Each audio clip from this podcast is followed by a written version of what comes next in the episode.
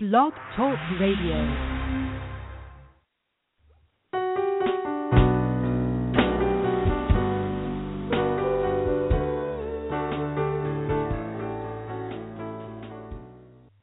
Hi, I'm author and publisher Traci L. Slatton. It's my belief that the most interesting, creative, and original voices today are heard outside of the big corporations, studios, and galleries. Individuals of courage, inspiration, and vision are seizing the opportunities to create and promote their art themselves. I'm here to support them and to bring their stories to you. On this show, I'll interview independent artists of all kinds, unusual thinkers, and even some healers about their process. How do they do it? How do they start with an idea and bring it to life in the world? This show intends to illuminate the journey.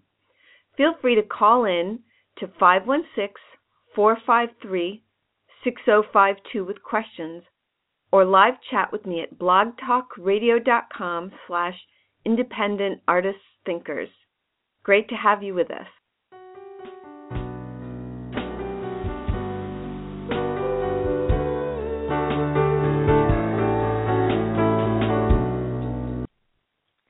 Hi, this is Traci L. Slatton, hosting Independent Artists and Thinkers.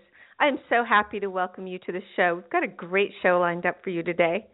I am very grateful, as always, and humbled that so many people are listening to the show live and in the archives and in the iTunes podcast channel. So thanks for tuning in, however, you access the show. I, I'm grateful. I created the show to support those brave souls who are operating outside the structures of the big established corporations. As the intro to the show says, I intend to illuminate the unusual journey and to bring it to you. I'm interested in alternatives to conventional thinking and conventional answers. I'm interested in creativity, fresh ideas, unusual perspectives, and originality, and this show aims to bring you models of people who embody those qualities. Please do call in with questions or comments to 516 453 6052. You can also live chat me at blogtalkradio.com slash independent artist thinkers. Email me in between shows if you'd like to suggest a guest or have me ask questions of a particular guest. You can reach me at tracy at tracylslatton.com, and that's Traci spelled T R A C I. In the coming weeks, some fascinating guests are coming on. Next week on Thursday, October 22nd, novelist L.V. Lewis will talk about keeping up the heat in interracial romances. Realist painter Graydon Parrish from Austin, Texas will be on, but I don't yet have the specific date and Texas rock star Linwood Presley King, singer from The Heroine, will also be on. And by the way, The Heroine refers to, and I quote from an article about the band, The Heroine, the woman on a horse slaughtering people. I think that's really cool. So tune in and keep checking the website independentartistthinkers.com and the Blog Talk Radio page to find out who will be on the show. I am so delighted today to have Muay Thai champion Ognjen Topic on to talk about Muay Thai fighting – being a Bosnian Serb and fleeing the war, becoming an American, and living and training in Thailand. And I think Ognjen is a great example of personal transformation into excellence as an athlete. And uh, I also have to say that Ognjen has modeled for my husband. Um, if you listen to the show, you know that's sculptor Sabin Howard. Ognjen Topic was born in Bosnia. He and his family moved to Serbia when the Yugoslav wars broke out. His father eventually won the immigration lottery and brought his family to the United States. As a child, Topic was drawn to the visual arts and also to martial arts. He won his black belt as a teenager but wanted a bigger challenge, and he found it when he entered the unrelenting world of Muay Thai fighting. Topic's love of the visual arts led him to a career in graphic design, but he stepped away from that to fight professionally. In 2014, with his usual unswerving commitment, he relocated to Thailand. He spent seven months living and training in Thailand. He is currently ranked number one in the United States and is sponsored by Infight Style. He has won WKA and WBC USA national titles and the Lion Fight World title. You can see more about Ognjen at www.theprimetopic.com. Ognjen, welcome. Thank you for being on the show. Hi, Traci. You, you're welcome. I'm really glad to have you on, and I'm grateful you're modeling for my husband also. Yeah, I'm very excited. We have some upcoming uh, projects to finish up as well. Yeah, I've seen the photographs of you in World War One uniform. It looks fantastic. So yeah, I us- I usually start. You know, you've got a fascinating background, life story, and I always start by asking my guests to tell us how they got started. How did you begin your journey? What has it taken for you to arrive at the place where you are currently? What training did you have, and when did you know you were going to be a professional fighter? Were martial arts a major presence in your home when you were growing up? What did you think you would be? What did your parents want you to be? Tell me about your childhood and just lead up to now. And this is a big question, so run with it. Yeah, okay. Just uh remind me as I go along if I trail off um to get back on topic.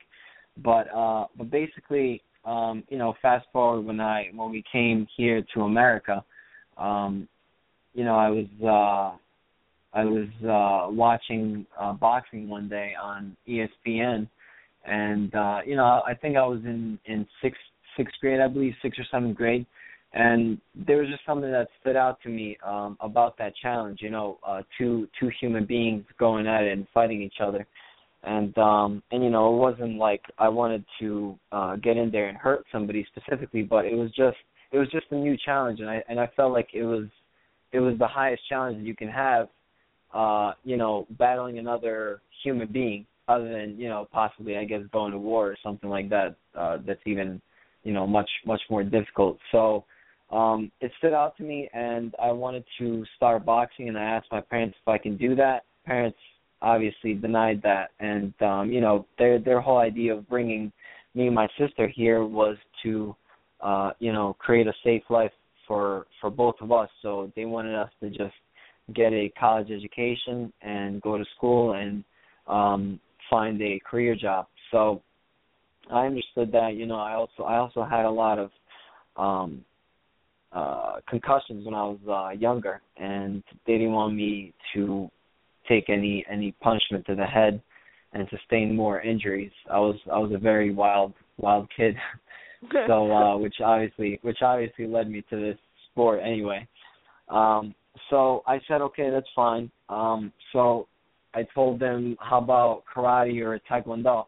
So they agreed to that, and I started training in in taekwondo. But um, you know, after four years, and I received my black belt after four years, it just wasn't, you know, for me at that time. I was 18 years old, and um, I just wanted something something more exciting and more realistic because in taekwondo you don't really take too many headshots. So, and you know, that's that's pretty much the um, the I guess more the most challenging part in a in a match in a fight.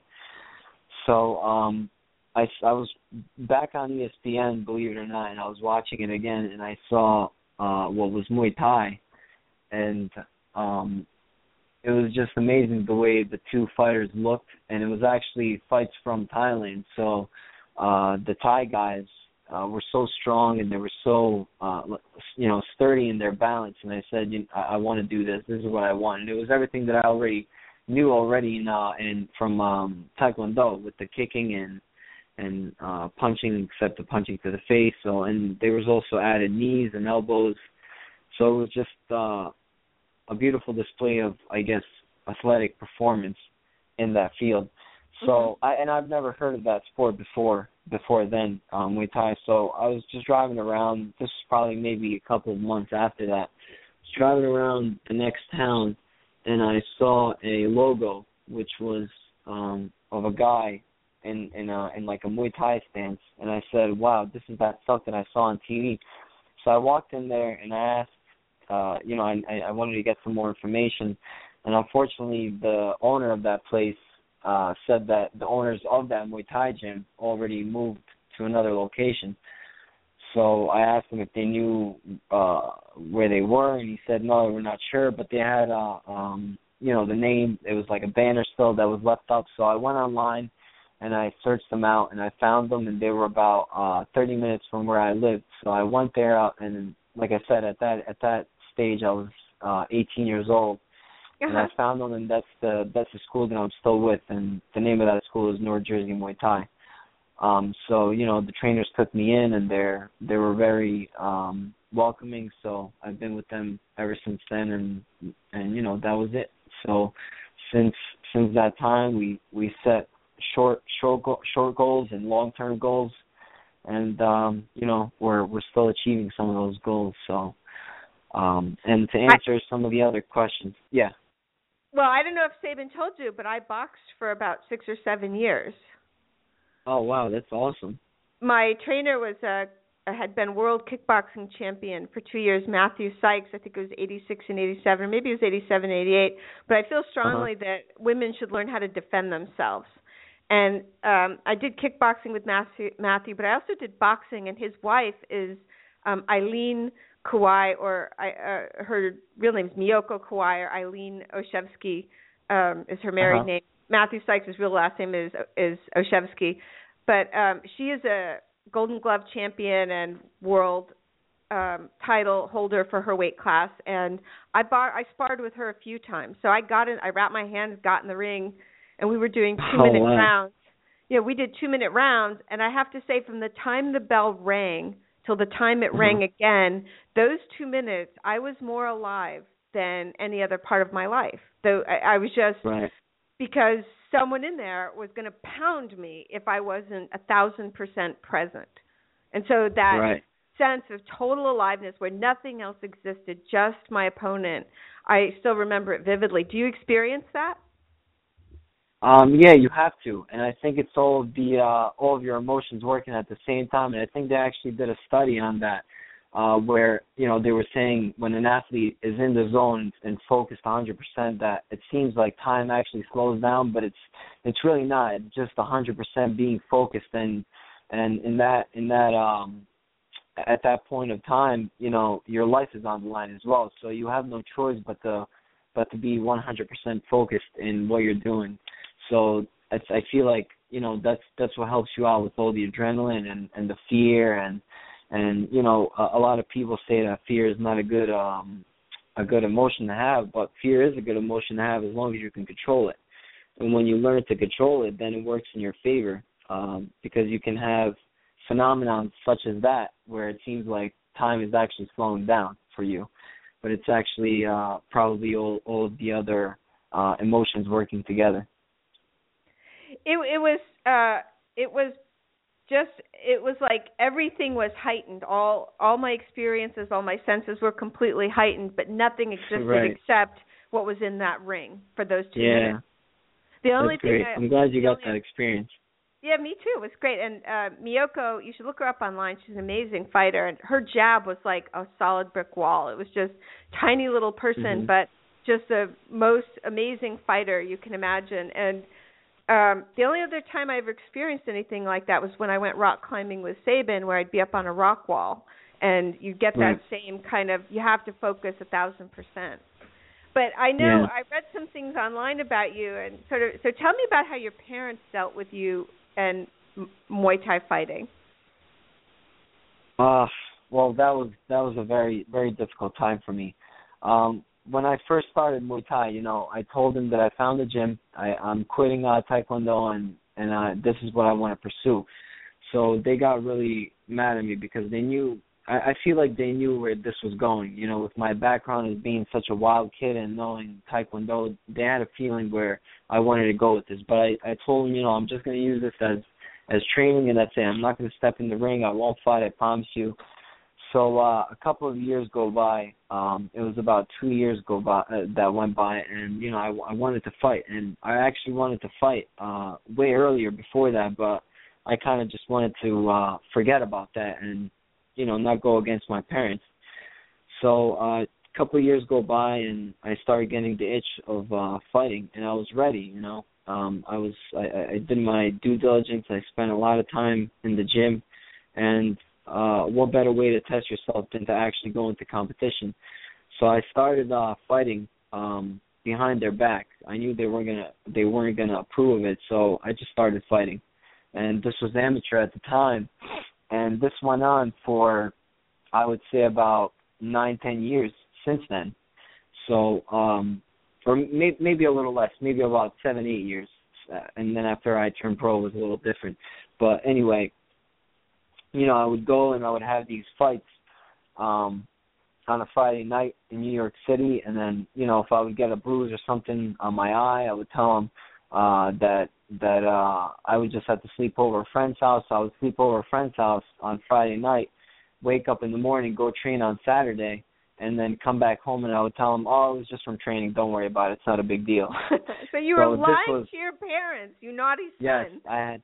Yeah, I had no choice, and you know what? This was, this is uh um something, you know, maybe something that would that would help, um, you know, to your to your viewers that are following and pursuing their uh their goals and their dreams. And I'm not condoning lying, but I'm condoning sacrifice and this was part of my sacrifice and there was nothing in my way that was going to stop me from doing what I wanted to do because I was I was talented and I was good. So um you know, I knew if I stopped I would just have this regret for the rest of my life. So I had to sacrifice this and I had to lie to my parents. So um you know, fast forward after that my my uh, a few years after that, um, my father actually saw one of my fights on YouTube that was posted, because at that point I was already a big name in the amateur um circuit. You know, I was I was well known in New York City and actually around the whole country.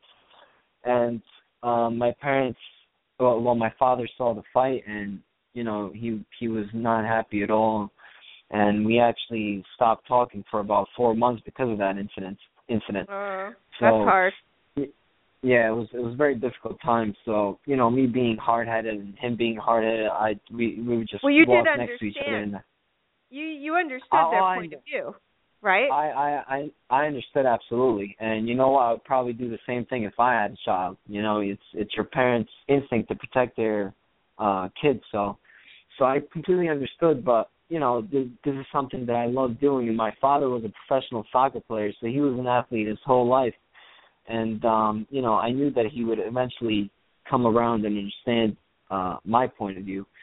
So you know, those four months passed by, and we didn't we didn't um, have like a like a sit down and say, okay, you know what, let's just forget about this, let's just talk. We kind of just uh, warmed up to it, and we started talking, and since then it was kind of like they knew that I was fighting, but we just never brought it up, and we never spoke about it.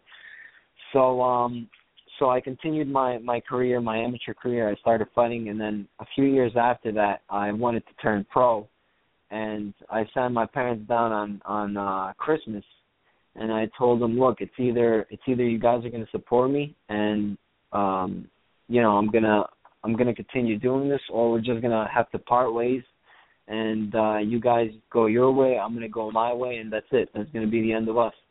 So they said, okay, we understand your love for this. My father finally understood what it was. Um, you know, I mean, he put himself in in his shoes, and uh, you know the way he felt about about soccer and him being a professional athlete. And so he completely understood, and he said, okay, I will I will support you from now on. And ever since then, everything's been great. So my father actually comes to most of my fights that are around in this area, in the New Jersey, New York area, and uh you know, my mom my mom still never watches any of my fights, never uh supports me in that way, which is understandable, you know. For I me, think it's hard for, for a mom. It's hard for a mom to watch yeah, her son get right. hit. I mean, that's just and kicked. And you know, you the yeah. Muay Thai fighters are some of the best athletes in the whole world. Those guys aren't messing around. Yeah. And uh, you know, I understand that. And to be honest with you, when you when you have a, a clear set goal and you're so focused support really does not matter to you. Um, I, you know, it, it wouldn't it wouldn't matter if my parents supported me or not. As long as as long as I was able to do the sport, it I would I would still uh attain the you know the uh the goal the goals that I have set in mind. So um obviously it, it does make things easier to know that your your father is behind you and he's happy when you're winning and things like that. So that does help help out. But you know, the point of that, I guess, is uh, for the for the listeners um, that are, like I said, pursuing dreams, is you know not to really get let down if somebody doesn't show you show you support because you don't know what that's manifesting from. Maybe it's jealousy, maybe it's because they're angry at you for some reason. You know, you you really don't know. So you have to just uh, stay focused, stay on track, and continue to do what you wish to do and what makes you happy what you think is right for you to do.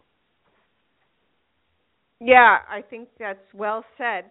can you tell us about when you chose to become a pro fighter? What was that decision like? Why you went from being an amateur? I saw a little bit of your graphic designs on the internet. You were pretty good. So what led to this shift in your life? Right. Well, um, I did. I did go to college, and I finished with a bachelor's in in uh, in fine fine arts with a concentration in uh, graphic design. You know, I mean, this is what my parents brought me here for, and I wanted to make them happy. But not only that, I still wanted to go to college, and uh, and I and I loved art. I loved graphic design, and uh, uh, you know, this is what I was also happy doing, and I still do on my. uh uh, on my own time, and I'm still freelancing as well. So I do love graphic design to this day. So I did do that, but um, um, I'm sorry. What was the original question? How you chose what, to become uh, a pro fighter? Uh, to, right. So it was what just was it was just pretty like? much. Well, it was just pretty much the next step in the in in my career, you know, and as a challenge. So um that's what I wanted to do, and you know, my trainer and I sat down. We discussed the uh, options and possibilities, and and that was it. You know, we we just made a choice, and we said, okay, now we have to take our game to the next level, and um, you know, attack the uh, the rest of the goals that we had as far as becoming a champion in in the different uh, belts and, or sanctions. And tell talk about moving to Thailand and training there. What was that like? Well, I started going to Thailand I think when I was 22 years old, and at that time, you know, I was work I was uh going to school full time and then working also part time, and then of course training full time too. So I was only able to go uh a month at a time. Um but when I went there, you know, the experience was great. I got I got better although a month still isn't isn't enough time to see a noticeable difference. And I was always fighting over there as well. So I would if I would go there for for a month, I would get at least uh one fight in. And um you know, I was uh, I uh I continued my career career job uh in graphic design and I was working for a great company um with two guys who were very uh supportive, the bosses, the owners. And you know, they let me they let me continue doing my my sport um with the with the hours that I was able to have with them. And so, you know, once I turned professional, um, a couple of years in, it was getting very difficult to balance the two out. You know, being a full time fighter and then uh, having a full time eight hour uh, job. You know, I was I was just so drained after um, after work, and then having to go in the ring and then fight on a, on a, on the highest level that you can in uh, in American or around the world. So I had to choose one of the two, and I decided to choose Muay Thai because um, you know this is based off of your uh, um, you know, based off of your age and your physical ability. And my age is going to be here only once, you know, but graphic design is going to be here for the rest of my life. So I chose Muay Thai to pursue that, and then I uh, resigned from my graphic design uh, career job, and I started pursuing this ever since then. So it's been about two and a half, three years since I've been uh, just concentrating in Muay Thai, and then once I did that, I started uh, going to Thailand for a longer period periods of time. So I, I spent about anywhere from four months to uh, seven months um, training there, and then I come back here, and then I fight uh, at the big shows such as the Lion Fight Show. Well, and where do you live when you're in Thailand? What you just train ten hours a day? What's it like? well, I live um right across from the from the gym. So every gym has uh, has a camp, you know, which is filled with fighters, and um, so they, there's a there's a little house next to the gym, and that's where I live. That's where I eat, sleep, and and and train pretty much. Um, so we train about two and a half to three hours in the morning, and then two and a half, three hours in the evening as well. So that's that's pretty much your whole life. You know, it's just waking up, training, coming back to your room, eating, and then sleeping, and then doing it all over again uh, in the evening and that and you feel that the time in Thailand has taken your athletic ability and your fighting ability to the very next level. Yes, absolutely. The gym that I train at is called uh, Eminent Air Gym, and uh, it's it's uh, it's a little funny name because it's actually a uh, air conditioning company that sponsors it sponsors oh, it, so that's cute. why it's called em- Eminent yeah Eminent Air Gym. But that's one of the uh, top ten gyms in Bangkok, uh, which is the capital city of Thailand, and they have uh, they have a lot of champions in that in that uh, in that gym. So the skill level from a champion and a and a you know just a regular fighter is is huge. You know, you get much better with your timing and um I I think it's pretty much just the timing, you know, it's it, that changes the game in, in a fight. So, you know, my my How does uh, it my change skill the level game? Ha- explain Well, that. How does just- it change the game? it's just a different rhythm in uh inside of a fight. You know, when you're when you're sparring, let's say, or aspiring or fighting uh an amateur fighter versus uh, a professional fighter, somebody that has uh that type of experience that the Thais do with the with the you know the accolades of of championship belts from the big stadiums. The timing is just completely different, and the rhythm is different, and and the uh attacks and techniques come um at different times. You know, so I'm not sure how else I can explain it, but um I mean, you know, you you can you you pretty much feel like you're one second late to block, you know, and by the time you want to block that kick or punch or technique, elbow, knee is already there, and now you're behind on points, you know, and that happened a couple of times, and then that's it, you lost the fight already. So that helped me out a lot, learning that uh specific timing that the Thais do, and I believe that's what sets them apart as well is their timing and um, you know of course they're very powerful fighters too. They're strong.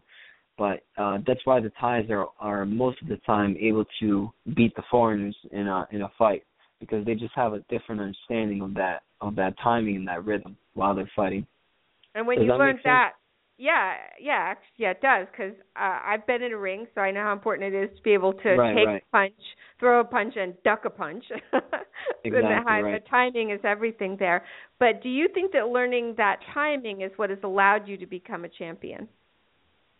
Uh, yes, at some points, yes, but it's not only just timing. It's, uh, you know, just being persistent and uh, being determined. You know, I guess, I guess it's that's what they that's what they mean when they say having heart or heart of a champion. Just being determined. You know, you get you get knocked down, you you get hurt in the ring, and you get up and you just keep going forward and and uh, believing in yourself. So there's a lot of a lot of aspects to becoming a champion you know. But I guess the main one is just not quitting, being per- persistent and uh determined. Obviously, hard working in the gym. So So far, in as we've been talking, you have talked about not being afraid of fear, but learning how to control it. You've talked about Mhm. condoning sacrifice.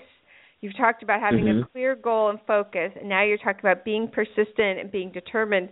What are some of the other important points of what you've learned as a fighter? um, I would say.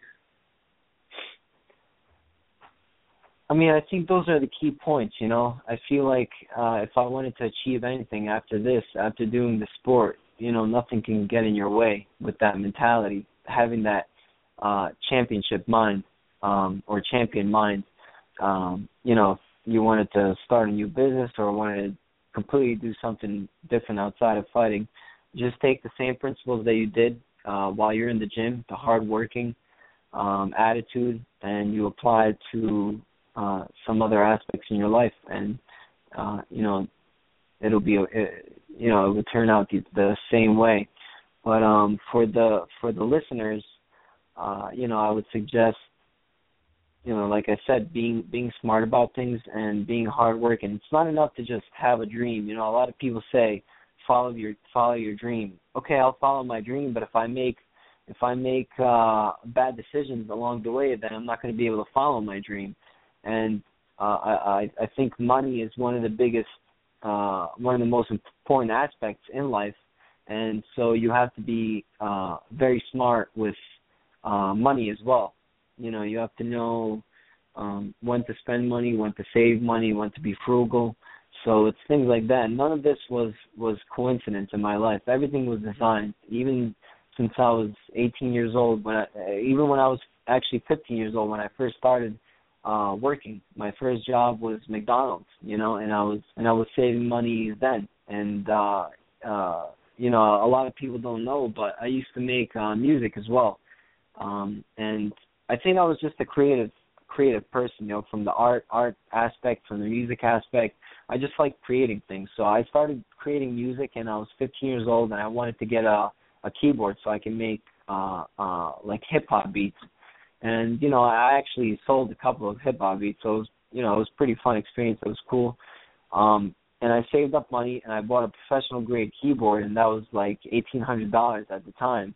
Um so and that was at at fifteen years old when I started working. So um and that was I think that was thanks to my father because I would I would just watch him and observe him um how he spent money and how he saved money and and you know him coming here to America and creating a life for us and you know we never we never stepped back uh, backwards in life. We were always moving forward, you know. So we went from one one one town to a better town to another better town, you know. And it was always a nice house, an okay house, and then you know a, a, a much better house.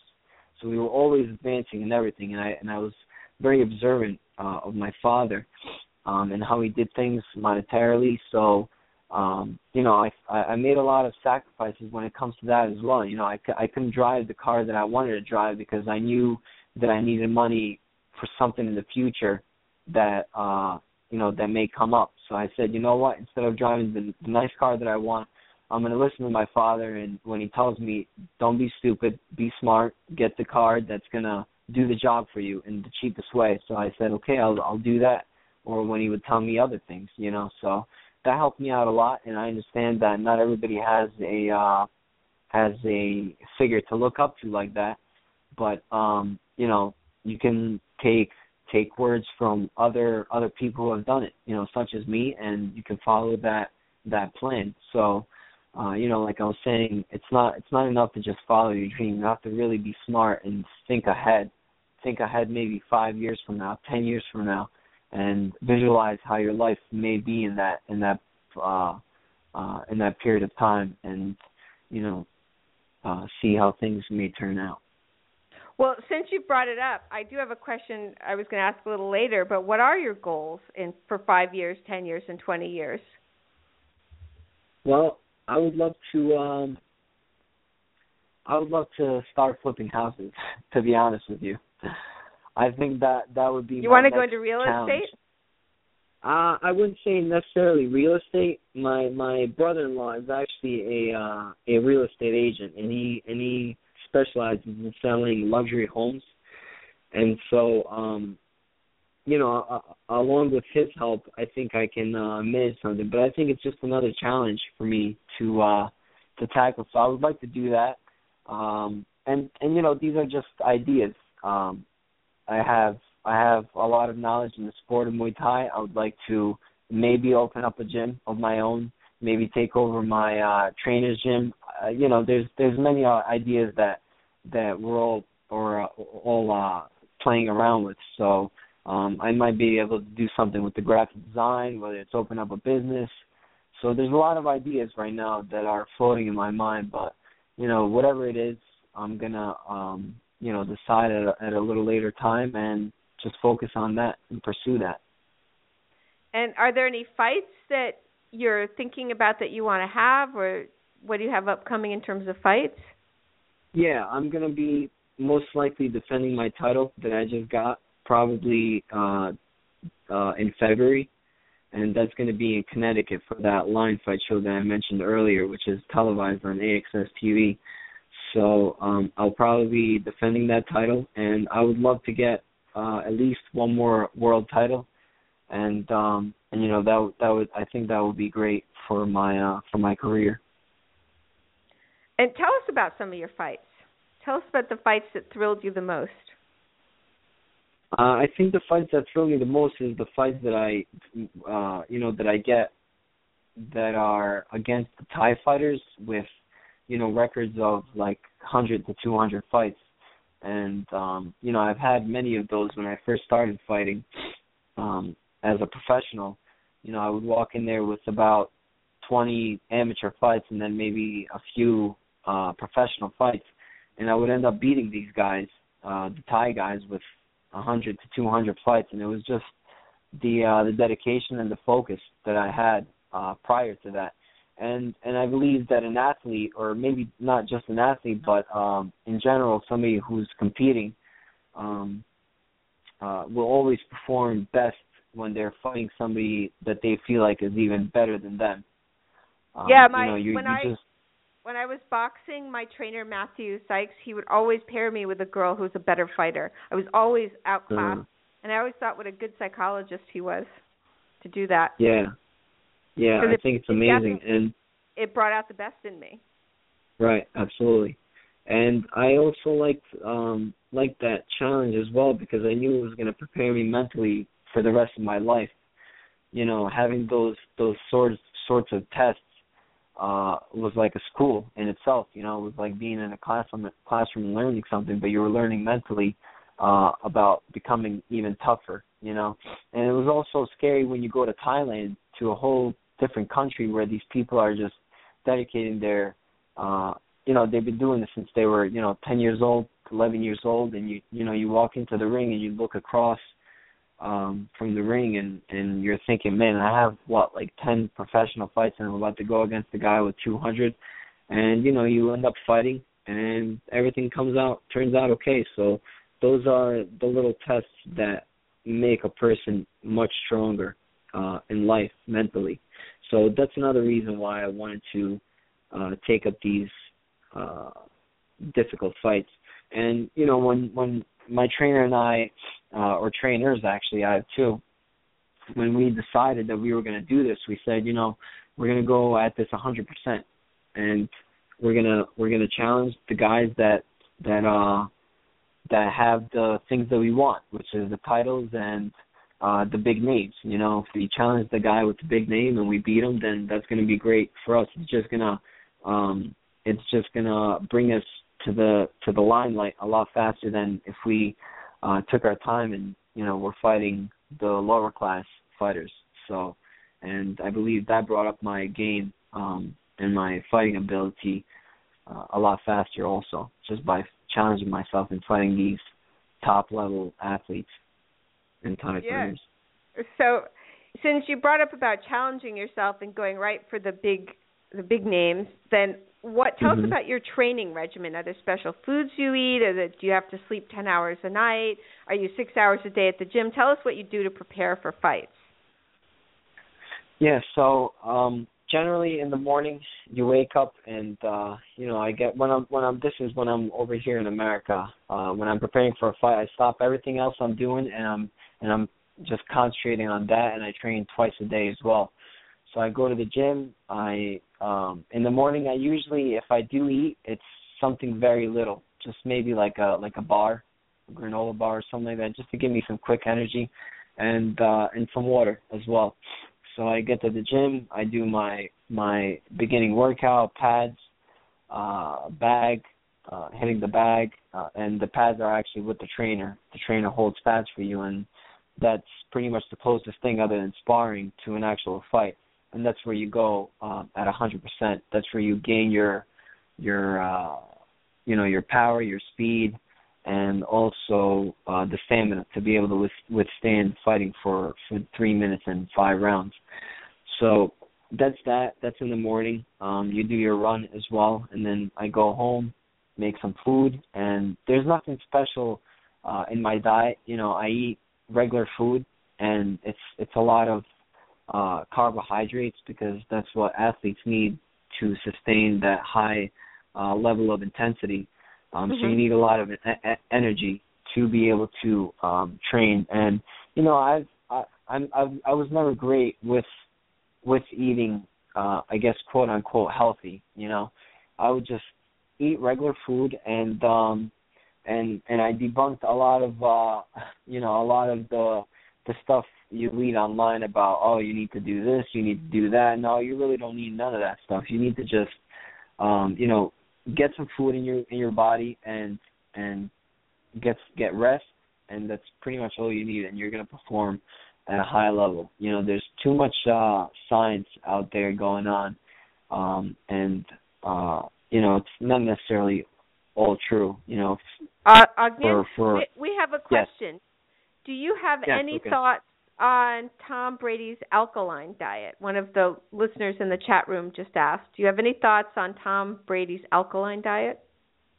Um, no, I don't. I actually haven't heard of that. But that's that's exactly what um what my point is. You know, there's all these like diets and things like that, and, and you know, I have no idea what the alkaline diet is. It could be a great thing, but it's just you know, in, in life, just keep everything simple and basic, and you're gonna be just fine. You know, just eat your uh, I guess eat your vegetables, eat your fruits, mix it up with your carbs, with your proteins, and you're gonna be okay. You know, there's no reason to uh get crazy with all these diets. And remember, if if somebody's trying to lose weight, you know what you need to do. You need to just cut down your calories and you need to add a little bit of exercise and you're going to be just fine. And if you hit a plateau where you see you're not losing any more weight, then you need to uh you know, still cut down a little more calories or make your training intensity a little a little higher. You know, obviously uh, you're going to need more food, uh, Augie, so it's I always think we easier. Have a, Augie, we have a caller. Let me. I think. Hold on. Okay, no problem. Hello, is this Hello? a caller? Hi. Yes. How you doing? Good. Hello. This is Yeah, Traci great, Platt and Ognian Topich. So, are you calling Yeah. to Ognian a question?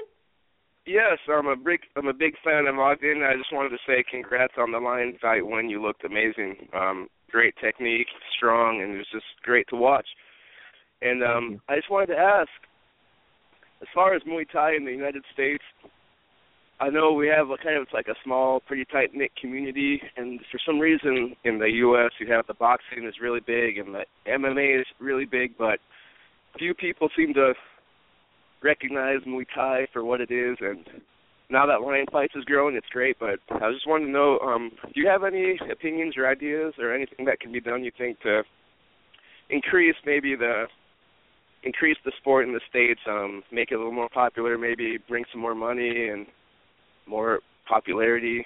Any ideas or? That's a great Well, question. I think Caller, what's yeah, your name? Yeah, thank you for uh Uh, my name is Quajo. I'm from Peoria, Illinois, and I'm I'm also a Muay Thai. I'm an amateur Muay Thai fighter, and um, Well, thank uh, you yeah, I so was much just for want- calling in. All right, so, thank you. o- Thank okay, you. Ognian, go ahead. Answer the answer the question. Yeah, thanks for the call. Um, I think No uh, I think what Lion Fight is doing is is the correct way.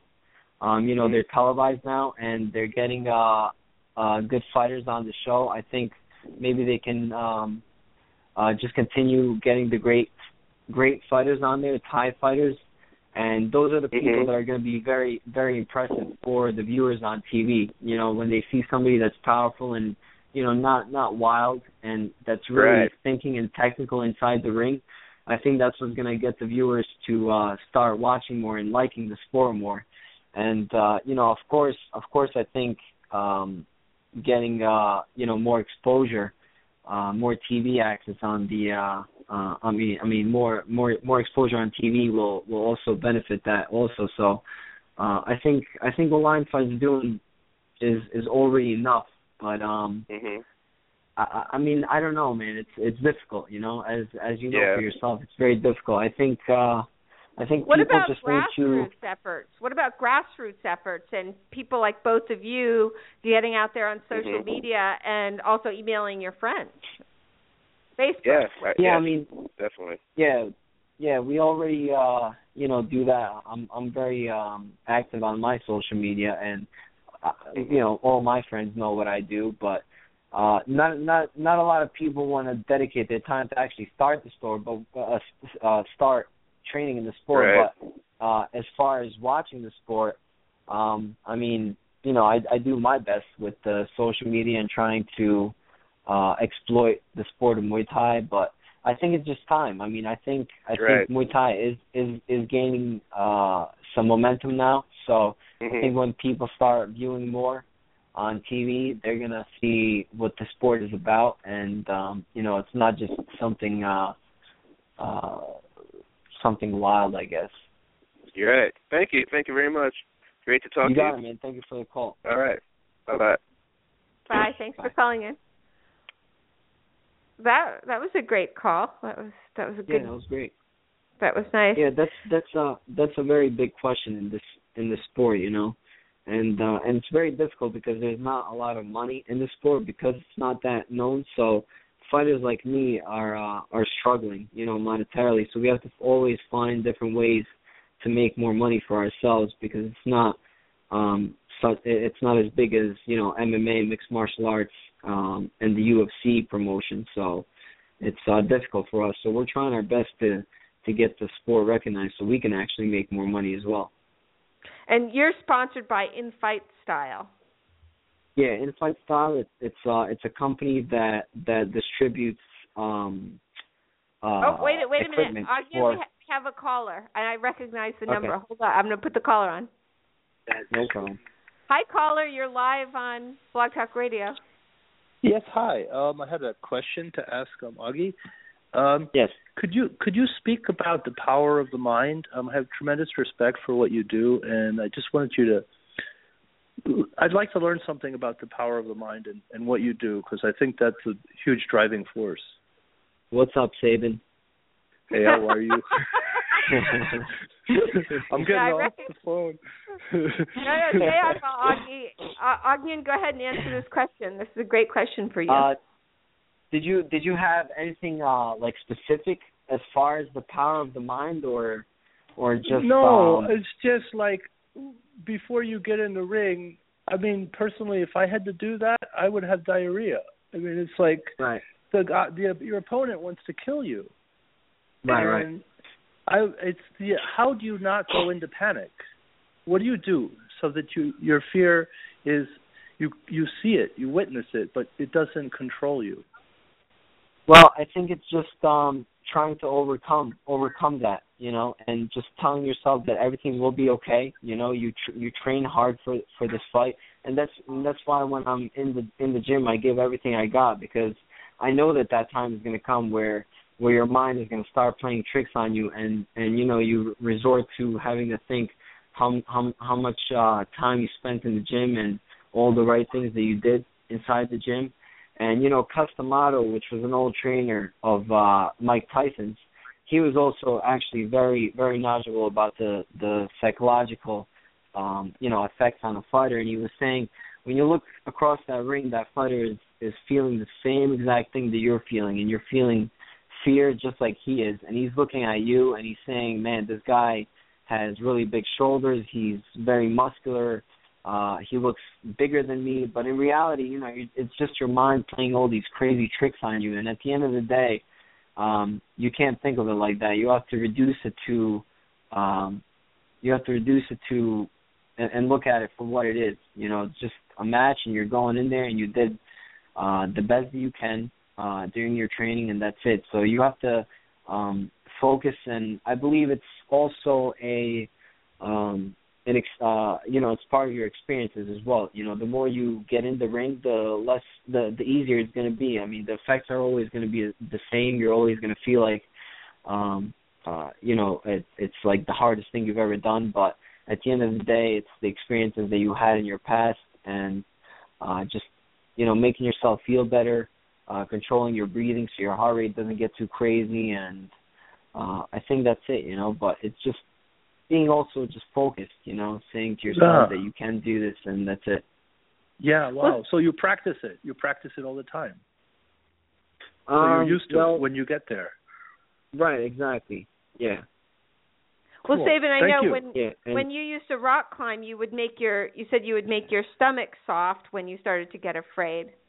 That was one of your well. I, I still deal. I still deal with fear. I mean, it sounds crazy, but it's like there's tremendous fear in creating art at a high level because you only have one moment to to do it. You and if you screw it up, the, y y everything is riding on that moment. right, It's- it's- absolutely. It's, kind of. I mean, I was a climber. I was a pretty decent climber, and you c- you you you start shaking, and your heart goes up, and all this stuff happens chemically inside. So that's why I asked you because it's fascinating to me. Thank you so much. yeah, Great. yeah. I mean, the quickest. Yeah, thank you. The the the best way to regain uh self control is to just stay calm and stay relaxed. You know, uh take a Yeah. couple of deep breaths, and like I said before, say that everything's going to be okay, and and that's it. That you've got that. You know, you've got this. You've you've had what 10 11 experiences uh 10 11 years of experiences in this and whatever you've had in your life you know so um so i think Yeah. that, i think that's a couple of the key key points Yeah. Well, I, I know Traci and I will be at your next fight rooting for you. So awesome we're, we're looking glad to forward to it. I will bring Great. as many people as I possibly can. excellent All that's right. what we need All All right. All my best. See you, Thank David. Bye. Hi, sweetie. Bye. okay, so a call in from sculptor Sabin Howard. So, I, Augie, let's go back to you and who has inspired you? Oh, and we have a question from the chat room. Where is the next fight? Is that the lion fight in February in Connecticut? yeah that's going to be i believe uh february 26th or the 28th i'm not exactly sure And are you going to post the fight details on your Facebook page and your Yes. website? yep at at Okay. the prime topic yeah Okay, so we have about eight minutes left, so we've got enough time to talk. But do give my listeners all your details of where they can find you online. Okay. Yeah, so you can find me uh, at, at on Facebook, uh, facebook.com slash the prime topic. Um, and then all my social media handles are the same. So you have Twitter at the prime topic and you have Instagram at the prime topic and then my website is uh theprimetopic.com. And then my graphic design stuff is topicscreative.com and all the social media handles are also the same with uh, Instagram and Twitter and uh, that's pretty much it. And if people want to email you directly, do, is there a place for them to do that? Yeah, they can uh, email me uh, theprimetopic at gmail dot com, and I'll be happy to answer any questions that anybody has. Okay, so this next fight you think is in February. Where in Connecticut? Um, that's going to be at the Foxwoods Casino. So Connecticut, the Foxwoods Casino in February. Yes. Yep. And do you know who's you're fighting yet? Not yet. It's still uh, a little too far, so we haven't uh, figured that out. Okay, so um, all right. So we know your next fight is in February, at the end, towards the end of February in Foxwoods Casino in Connecticut. So let's go back to the question I had asked about who has inspired you, and it sounds partly like your father was one of your inspirations, but who else? Yeah, my my father was definitely one, and then I also Oh, I got to call him back. We just lost Augie. I will call him, and we'll get him back, just as he's talking about his inspirations. So we're on Blog Talk Radio, Independent Artists and Thinkers, having a conversation with Ogden Topic, Topich, I guess the way you pronounce it, who's a Muay Thai champion. And I don't think he knows he's been dropped, but somehow we lost the connection. So we've had Ognian Topich talking about being persistent, being determined, um, having a clear clear focus.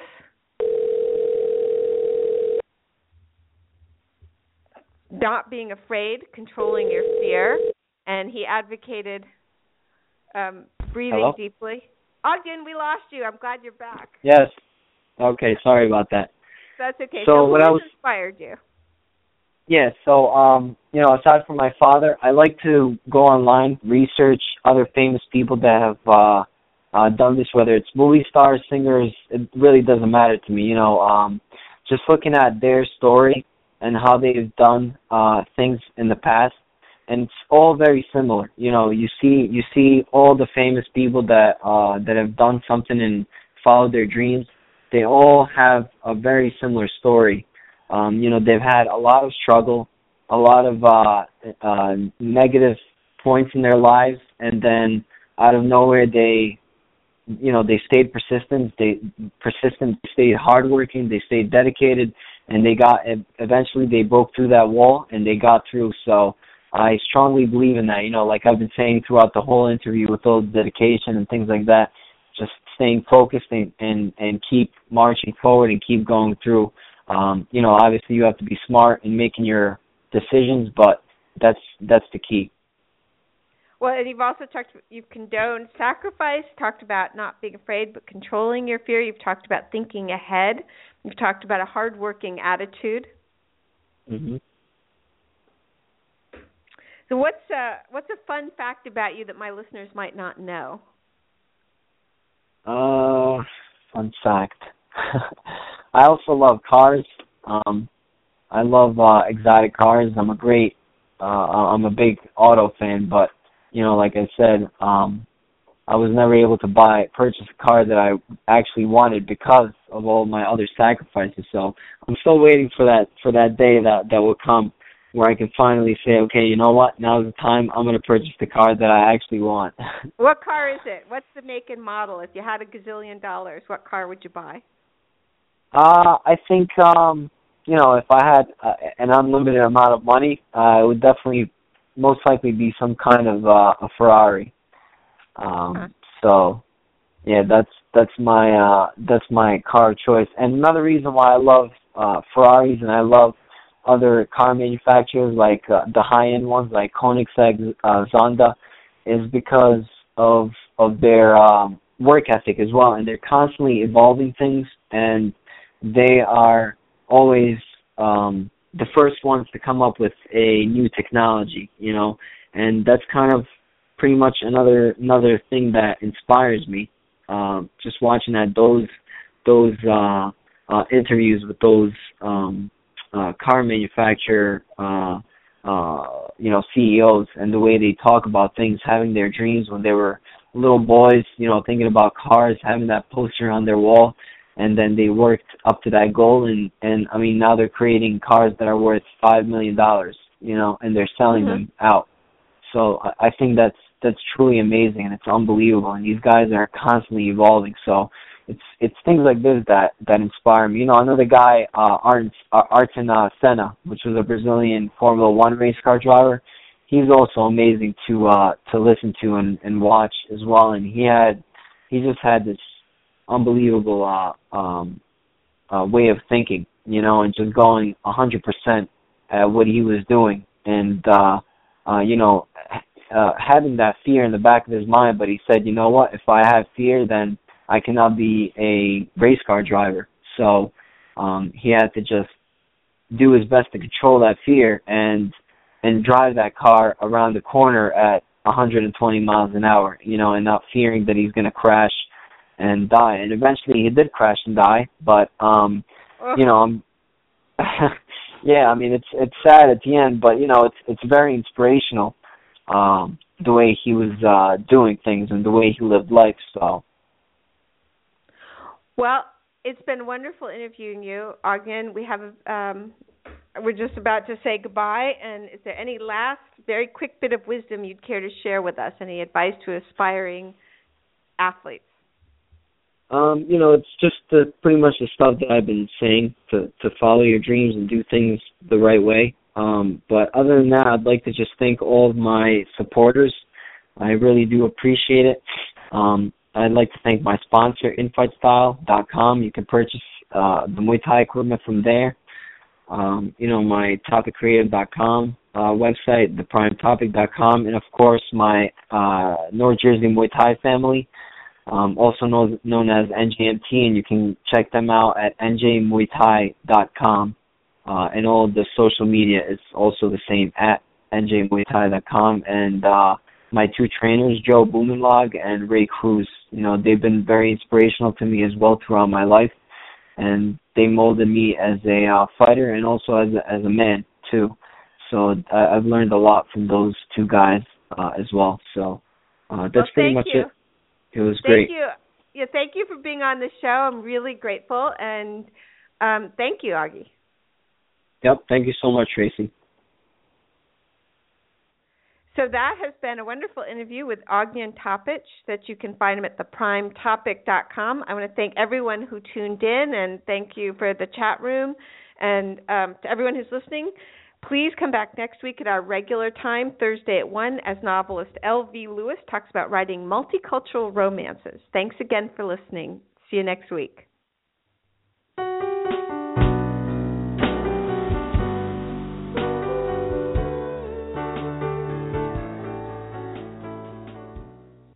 This has been Traci L. Slatton on the Independent Artists and Thinkers Network. Thanks for joining us. Come back next week.